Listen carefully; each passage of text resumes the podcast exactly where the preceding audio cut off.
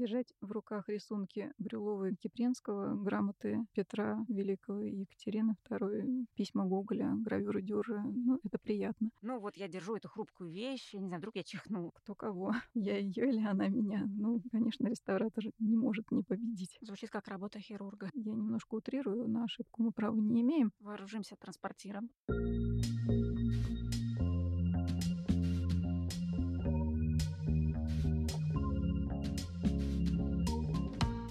Здравствуйте! Это подкаст «Конвалют», подкаст о редких книгах и тех, кто с ними работает. И я его автор и ведущая Анна Маркова. Я заведую каталогизацией в научной библиотеке Пушкинского музея и изучаю историю книги и книжного переплета. Сегодня мы будем говорить о реставрации. И со мной в студии Ирина Александровна Мелехова, художник-реставратор высшей категории, заведующая мастерской реставрации редких книг и графики Государственного исторического музея. Это будет первая часть нашей беседы, вторая выйдет ровно через неделю.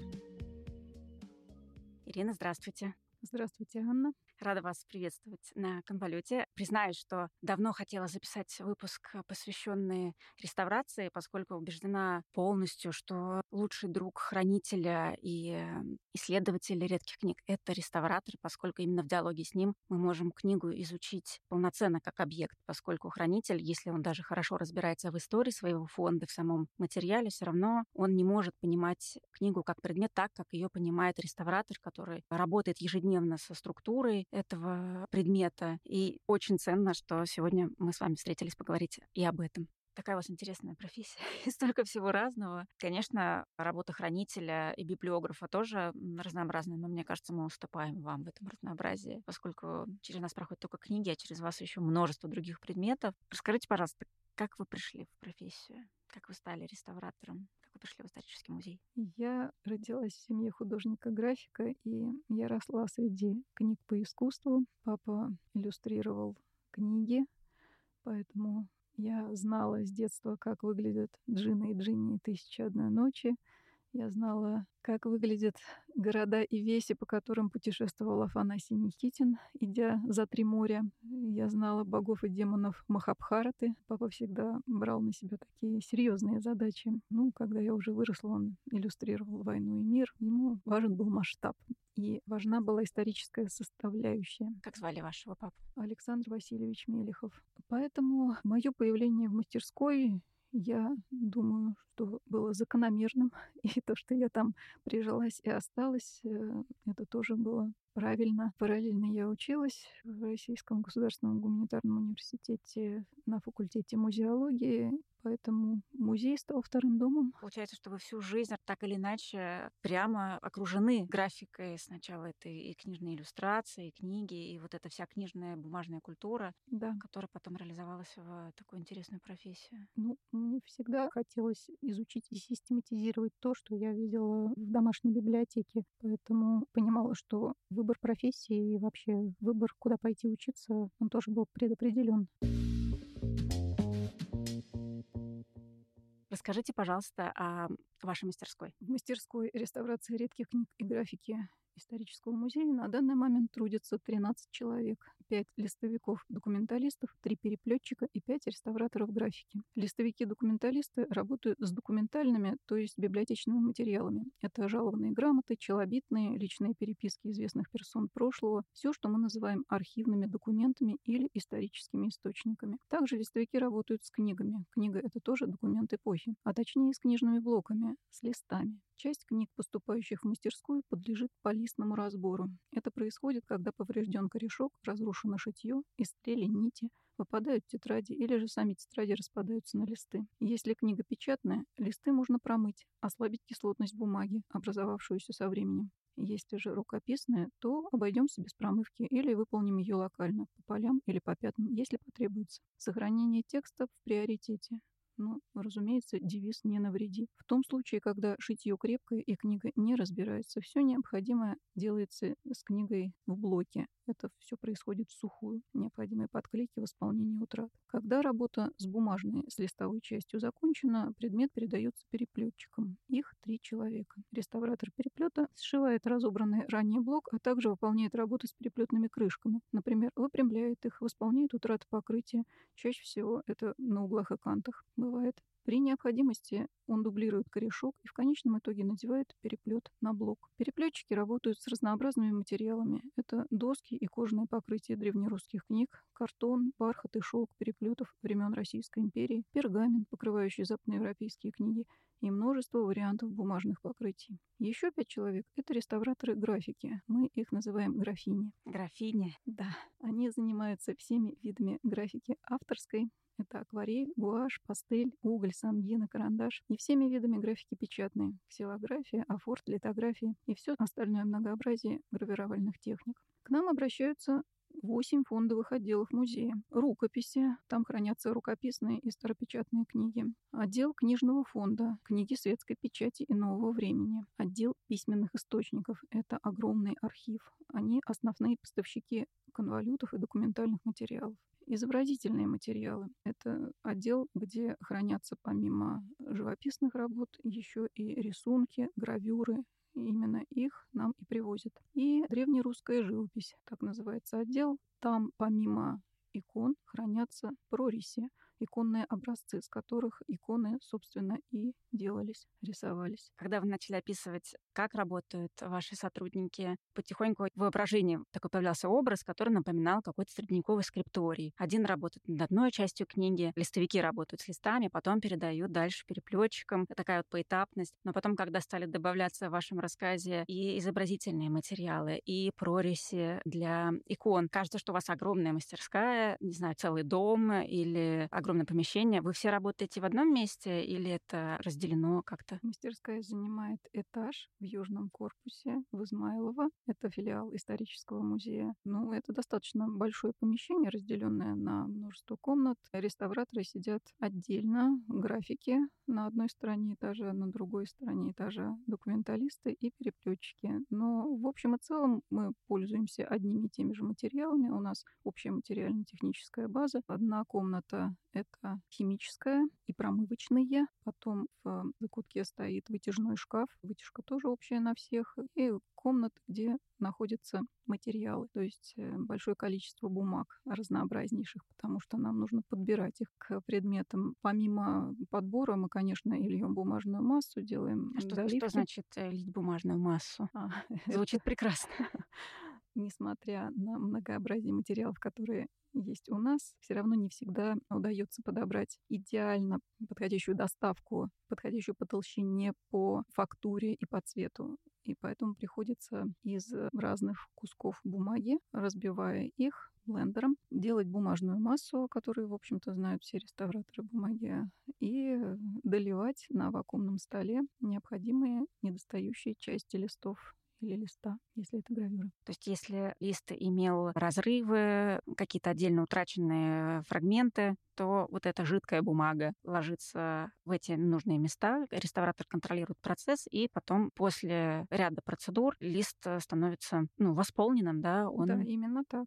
То есть не всегда утраты восполняются уже готовыми материалами. Угу. Но это возможно только с печатными техниками, с рукописными, конечно, мы стараемся подбирать доставки, потому что с ними не работают э, таким образом, как с печатными. Нельзя мочить, погружать в воду рукопись. Это логично. Вы говорили об отделах, которые передают да. вам материалы в работу. Да, значит, мы работаем еще и с отделом тканей, несмотря на то, что основное, что они хранят, это, конечно, ткани и костюм, но также у них есть веера в великом своем многообразии, э, и у них бывают экраны и бумажные, и даже пергаменные. И это экраны у вееров экран у веера. Это так и называется. Но у веера есть э, части, на которые крепится экран, а само покрытие, которым обмахиваются красавицы, это как раз и называется экран. Он может быть э, из бумаги или пергамента, может быть расписан, но, к сожалению, время не щадит хрупкие органические материалы, и зачастую экраны потрескавшиеся и нуждаются в реставрации. И также в тканях хранятся иногда жалованные грамоты, которые попадают туда прихотью судьбы благодаря своим роскошным покрытием парчевым. Жалованная грамота зачастую бывает укрыта с двух сторон. А жалованная грамота, скажите для наших слушателей, что это за тип документа вообще? Тип документа, когда, допустим, государь жалует какому-нибудь своему верному слуге вотчину за определенные выслуги. И это оформлено не просто на бумажную основу, но и с применением ткани. Да-да-да. В ткани этот документ находится, торжественно откидывается парчевая завеса и зачитывается документ. И эта завеса крепится к грамоте с помощью кустодии. Это тоже нити, то есть это такая конструкция, которая обнимает и соединяет между собой и лист, и прошивается вместе с завесами верхней и нижней. Такая непростая конструкция. Очень непростая конструкция, и очень тяжело подлезть туда между кусками ткани, чтобы произвести необходимые закрепления. Звучит как работа хирурга. Ну, Подлезть фактически, да-да-да. И все это скрепляется шнурами. Это могут быть золотые или серебряные нити, то есть э, тяжелые такие конструкции в принципе. И все это еще и снабжается печатью гербовой, которая зачастую находится в каком-нибудь золотом или серебряном ковчеге. Но иногда это может быть и не драгоценный ковчег, иногда печать и без него. Но, тем не менее, это все очень увесисто и многосоставное. Конструкция многосоставная, материалов разных много, поэтому с таким предметом работает э, и реставратор документов, документов и реставратор тканей, потому что после нашей работы мы передаем такой предмет в реставрацию, в мастерскую реставрации тканей, чтобы собрали эти распушившиеся нити, чтобы какие-то возможные загрязнения убрали или восстановили утраты на ткани. Значит, из отдела тканей тоже передаются вам предметы. Да. И еще два отдела. Это отдел дерева, как неудивительно. Дело в том, что хранение дерева подразумевает хранение объемных форм, и поэтому именно у них сосредоточены всевозможные картонные аптечные коробочки, в XIX веке лекарства, порошки в аптеках рассыпали именно в такие маленькие коробочки. А почему такие коробочки хранятся в отделе дерева? Ну, потому что отдела картона у нас нет. Объемные формы, э, у них хранение приспособлено под объемные материалы, под объемные предметы. Понятно. Именно там хранятся конфетные коробки, картонные упаковки с флаконами духов, елочные игрушки из папье-маше. Наши бабушки украшали именно такими новогодние елки. И это все попадает тоже к нам. Конечно, я всегда догадывалась, что Государственный исторический музей — это такая сокровищница и пещера либо бы, где есть памятники вообще самых разных видов, жанров, периодов, стран. Э, Безусловно. Далеко не только связаны с историей России, а, наверное, вообще с мировой культурой. Так интересно, что мы привыкли, люди, которые работают в библиотечных книжных фондах, музеях или библиотеках, что, ну, бумага, первая ассоциация книга, но совсем другая картина со стороны реставратора. Конечно. Получается, что все предметы, которые имеют в своем составе что-то бумажное, да. если их надо реставрировать, они попадают к вам. Именно так. То есть картон тоже попадает к нам. И, наконец, фонд музея Ленина который начинался как мемориальный, а сейчас хранит историю 20-го столетия, и там много документов, он тоже является нашим поставщиком. Конкуренция за то, чтобы попасть в руки реставраторов, потому что фондов очень много. Как происходит отбор предмета? для реставрации? Какие этапы проходит э, книга или любой другой памятник? Вы верно заметили, конкуренция огромная. Фонды музея многомиллионные, и предметы поступали и поступают в музей в очень разном состоянии сохранности. Если вещью пользовались, на ней отразится история ее бытования. У книг часто нарушено шитье, их читали. Книги богослужебные обычно закапаны воском. Гравюры, украшавшие стены, бывают сильно пожелтевшими, выгоревшими. Письма и документы расходятся по ветхим сгибам. Предметы переживали войны, революции, стихийные бедствия. Конечно, они нуждаются во внимании и заботе особенно перед экспонированием. Путь предмета в мастерскую начинается с заявки хранителя. В заявке указываются предметы, которые необходимо отсмотреть на предмет состояния сохранности. Поскольку музей ведет активную выставочную деятельность, в подавляющем большинстве это вещи к выставкам. Сразу уточню. Хранитель не может просто сразу принести вам предмет для реставрации. Сначала надо собрать консилиум и решить, требуется ли это. Сразу не может принести, потому что хранитель прежде всего вызывает реставратора в отдел хранения. Выставки, когда хранитель начинает э, подготовку предметов к выставке, это означает, что в определенный срок их надо подготовить к экспонированию. Например, если изучать предмет, в процессе бытования которого были утрачены углы, еще можно, то осуществлять его монтаж в раму уже нет. Его не за что будет крепить. Существующие разрывы увеличатся в процессе монтажа. С реставраторами советуются, какие вещи можно выставлять без вреда для их дальнейшей жизни. Ну и в музее есть понятие экспозиционного вида предмета. Мы отправляемся в хранение на осмотр на котором выявляем вещи, не подлежащие экспонированию без реставрационного вмешательства. Ну, то есть какие-то предметы вполне мы можем допустить к экспонированию и в таком виде, в котором Конечно, есть. Да. Да. Те предметы, которые нельзя экспонировать без э, нашего вмешательства, едут в мастерскую. Оформляется протокол реставрационного совета, на основании которого составляется акт внутримузейной передачи отобранных предметов. В мастерской для каждого предмета реставрационным советом утверждается задание, которое также протоколируется контролируется и доносится в комисс. Это комплексная автоматизированная музейная система. Ирина, а вот вы как э, заведующий мастерской, вы утверждаете это задание для мастеров, которые трудятся задание в вашем всегда, подразделении? всегда утверждается реставрационным советом. На совете присутствуют все реставраторы мастерской, я и начальник отдела реставрации и секретарь. Понятно. После реставрации работа принимается также советом, и только тогда составляется возвратный акт, и хранитель может забирать предмет. То есть э, эта система, ну, такой круговорот вещей. И, и документов. И документов, да. Ну, без дела производства никуда. Это государственное Конечно. имущество, ценные предметы. Федеральная и... собственность. Тем более. Расскажите, пожалуйста, о людях, которые у вас работают. Я думаю, что какие-то особенные качества, наверное, должны быть у реставратора в связи с э, особенностью работы. Есть, например, стереотипы, что библиотекари, они, не знаю, читают книги на работе, что совершенно не соответствует действительности. Это то, что мы точно никогда не делаем. А есть ли какие-то стереотипы о реставраторах и какие они настоящие реставраторы? Потому что не все из нас сталкиваются с представителями этой профессии. Есть такой образ, что должна быть очень такая большая усидчивость гибкость и умение работать одному долго-долго-долго, может быть, месяца над какими-то процессами. Или это совсем неприменимо, все люди разные, и нет общих черт, которые можно было бы подметить. Просто я хочу представить этих людей. Все люди действительно разные, но, э, безусловно, есть э, одно общее. Это должны быть люди, которым не чужда кропотливая работа. Есть э, темпераменты, которые не подразумевают долгого сидения на одном месте над одним памятником. Должно быть, безусловно, терпение. Допустим, необходимо закрепить э, текучий красочный слой. Ну, шаг лево, шаг вправо, нет права на ошибку. И,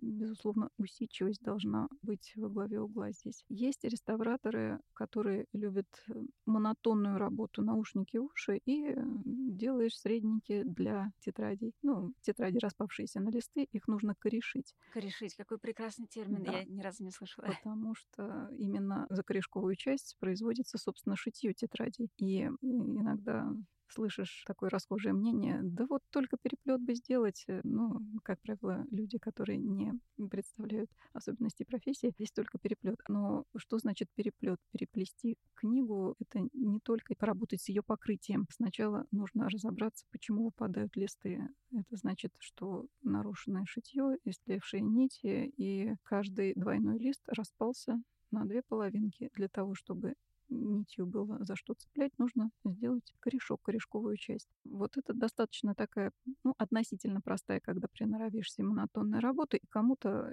именно она больше близка. И я уже знаю, кто это сделает быстро и относительно легко для себя. А кому-то обязательно нужна смена картинки и необходимо решать постоянно новые задачи, потому что долго заниматься вот э, этой монотонной работой человек не может. Соответственно, ему и предоставляются какие-то вещи, которые подразумевают решение этих сложных задач ему нужно обязательно побороться, кто кого. Я ее или она меня. Ну, конечно, реставратор не может не победить.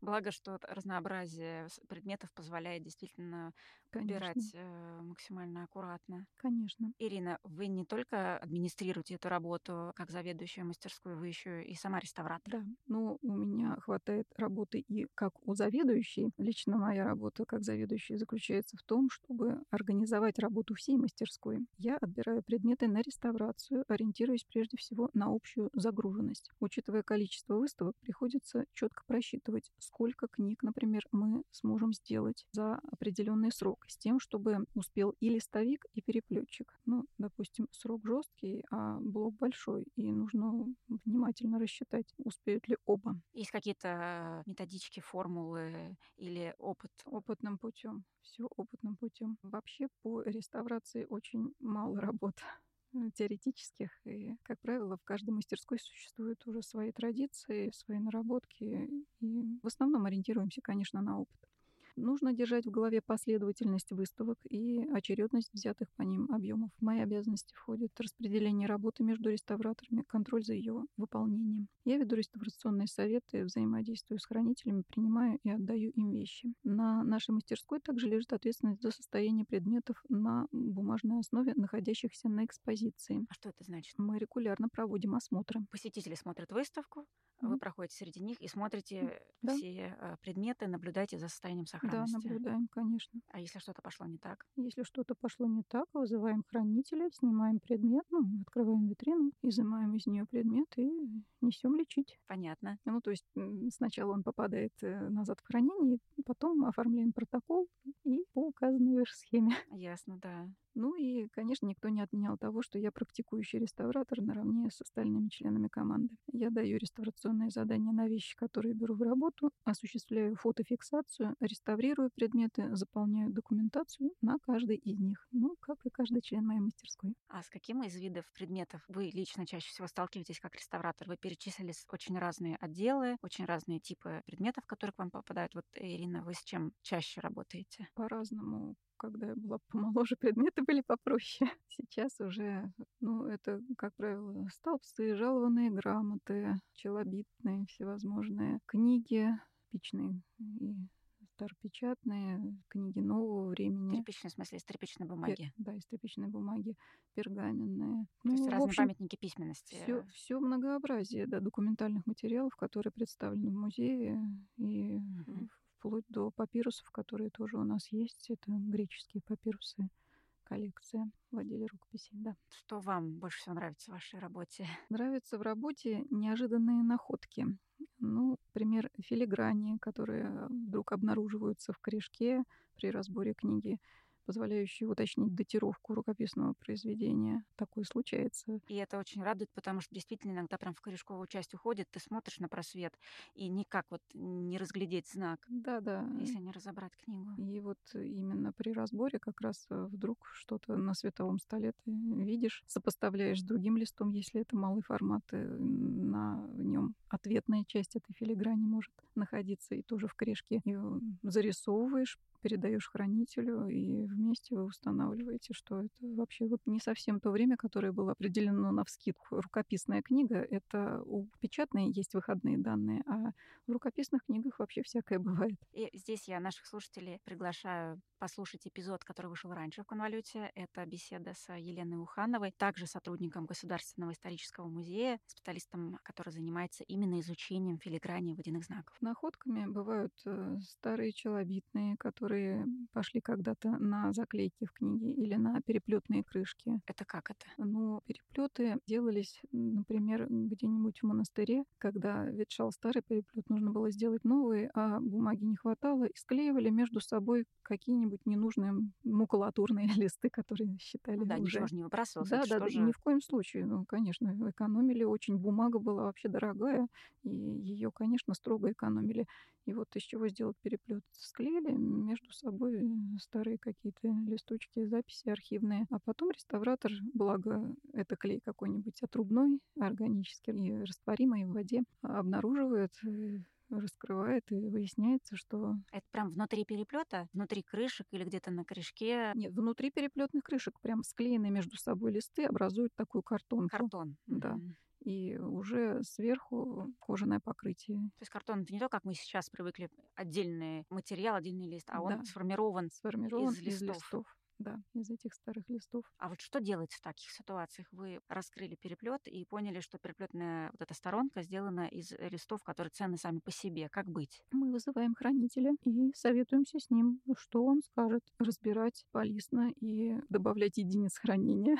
Вот. Федеральную собственность. Федеральную собственность. Или все таки оставлять как есть. Но чаще всего, когда есть текст, то, конечно, хранитель хочет понять, что написано. Не так давно была книга в крышке заклеена черновиком челобитной. И когда реставратор... Ну, книга уже переплеталась до нас. Вообще по прорезям в корешке мы можем понять, э, сколько раз вообще книга переплеталась. Иногда до шести раз. Прорези в корешке — это что значит? Ну, прорезали, э, куда вставляли иглу. Иногда просто протыкали иглой, а иногда прорезали. Делали отверстие для того, чтобы легче было шить. Угу. И... Это пропилы вот в э, пропилы, да, корешковой да, да. части тетради блока. Именно вот так, да-да-да. Тетради распадались на листы, их проклеили обрезками. Ну, черновик челобитный разрезали на части, и у нас собрался целый документ. Ничего это себе. было любопытно, да. Ну, челобитный — это обычно какая-то просьба о повышении жалования какому-нибудь толмачу, например. Ну, когда бьют челом, да? Да, да, да, когда бьют челом, да. Просят или хлебного, или соляного жалования, или денежного увеличить. Интересно. И вот таким образом мы Открытие. новые единицы хранения находим в старых. Это была первая часть нашей беседы с Ириной Александровной Мелиховой, заведующей мастерской реставрации редких книг и графики Государственного исторического музея. Дорогие коллеги, благодарю вас за ваше внимание. Надеюсь, что вам, как и мне, было интересно, и вы узнали для себя что-то новое. Приглашаю вас послушать вторую часть беседы с Ириной Александровной Мелиховой, которая выйдет ровно через неделю. До свидания.